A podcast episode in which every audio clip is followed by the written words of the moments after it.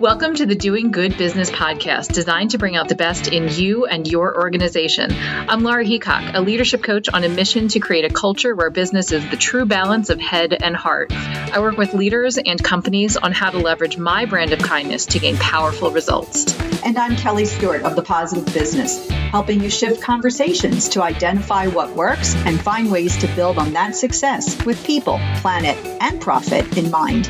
The Doing Good Business podcast is the place to learn about transformational leadership qualities and purpose driven business practices that are essential to success in today's modern market. You can make the world a better place through business, and the business case for that starts now.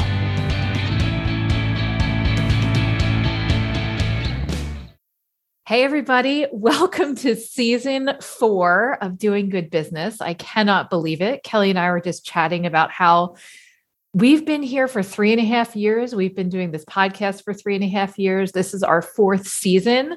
Thank you all for patiently hanging out during the break. Um, it's been quite a wild ride in the last six months, last two years. We've all been living through the same challenges. Um, and one of the things that we want to focus on with our fourth season is to do what we do best, which is to see the opportunities. You can go anywhere and everywhere else and hear about the challenges, the business challenges, the hiring challenges, obviously, the economic and the social challenges.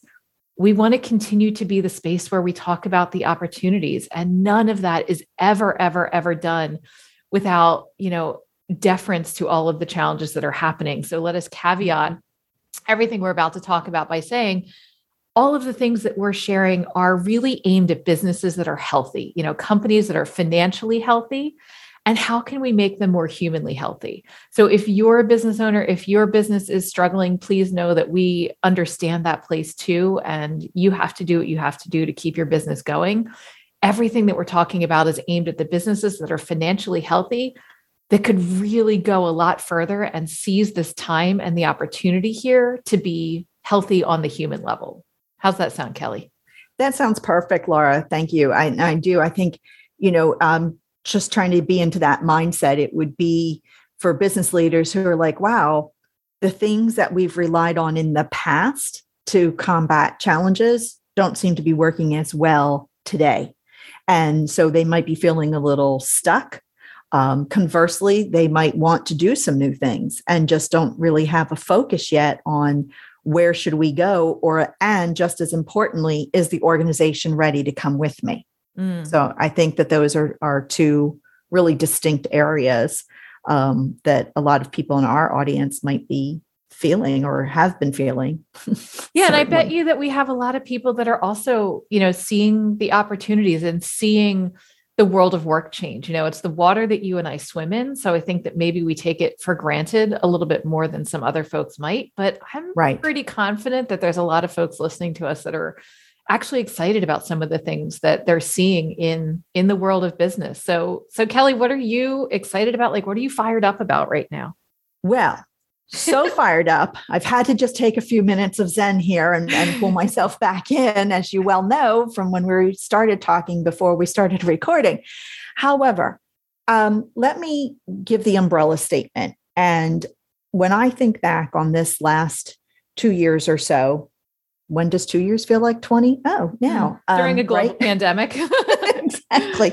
Right. But when I think about this, I think about a quote from Peter Drucker that I'm going to read for you here. Profit for a company is like oxygen for a person. If you don't have enough of it, you're out of the game. But if you think your life is about breathing, you're really missing something. Hmm.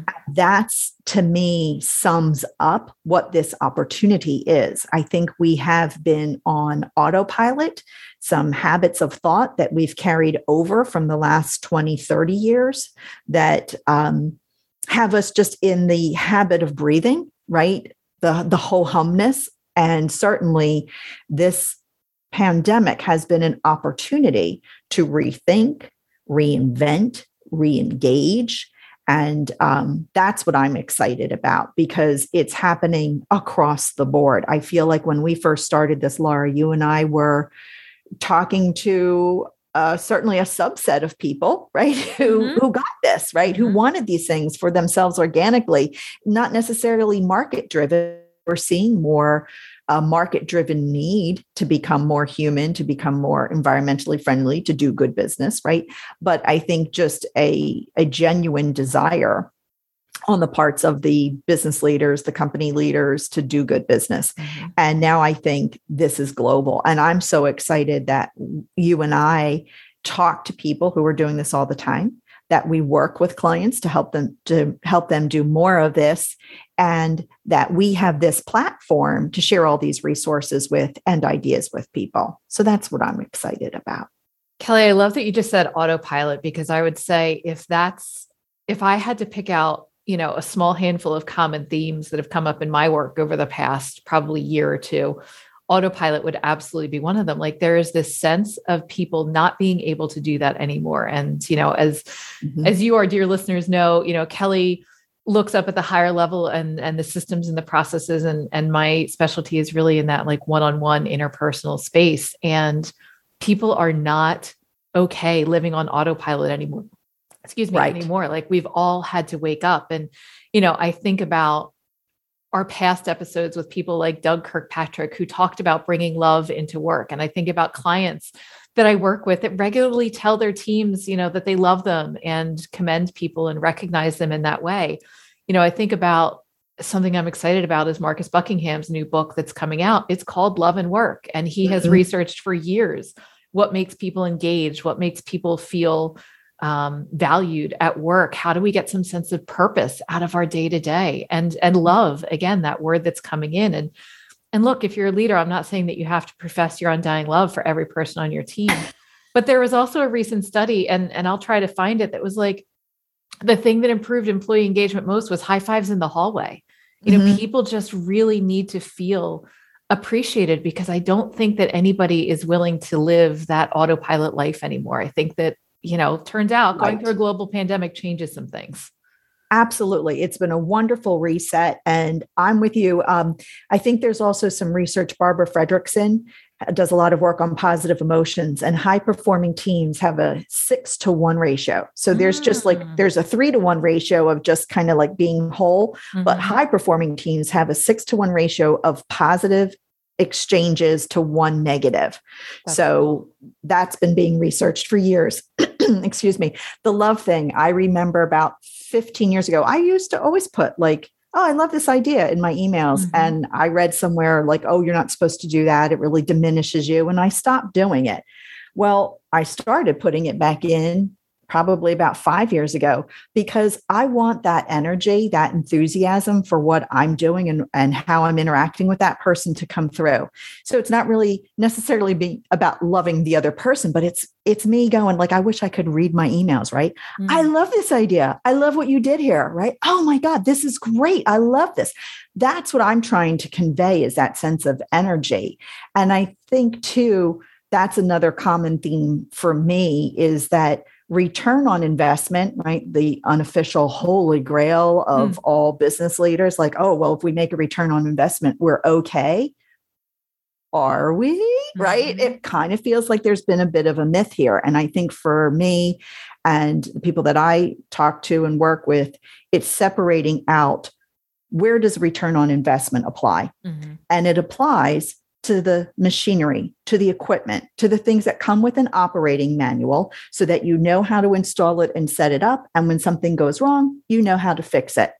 And that is not people, right? But for people, there's a return on energy. Mm-hmm.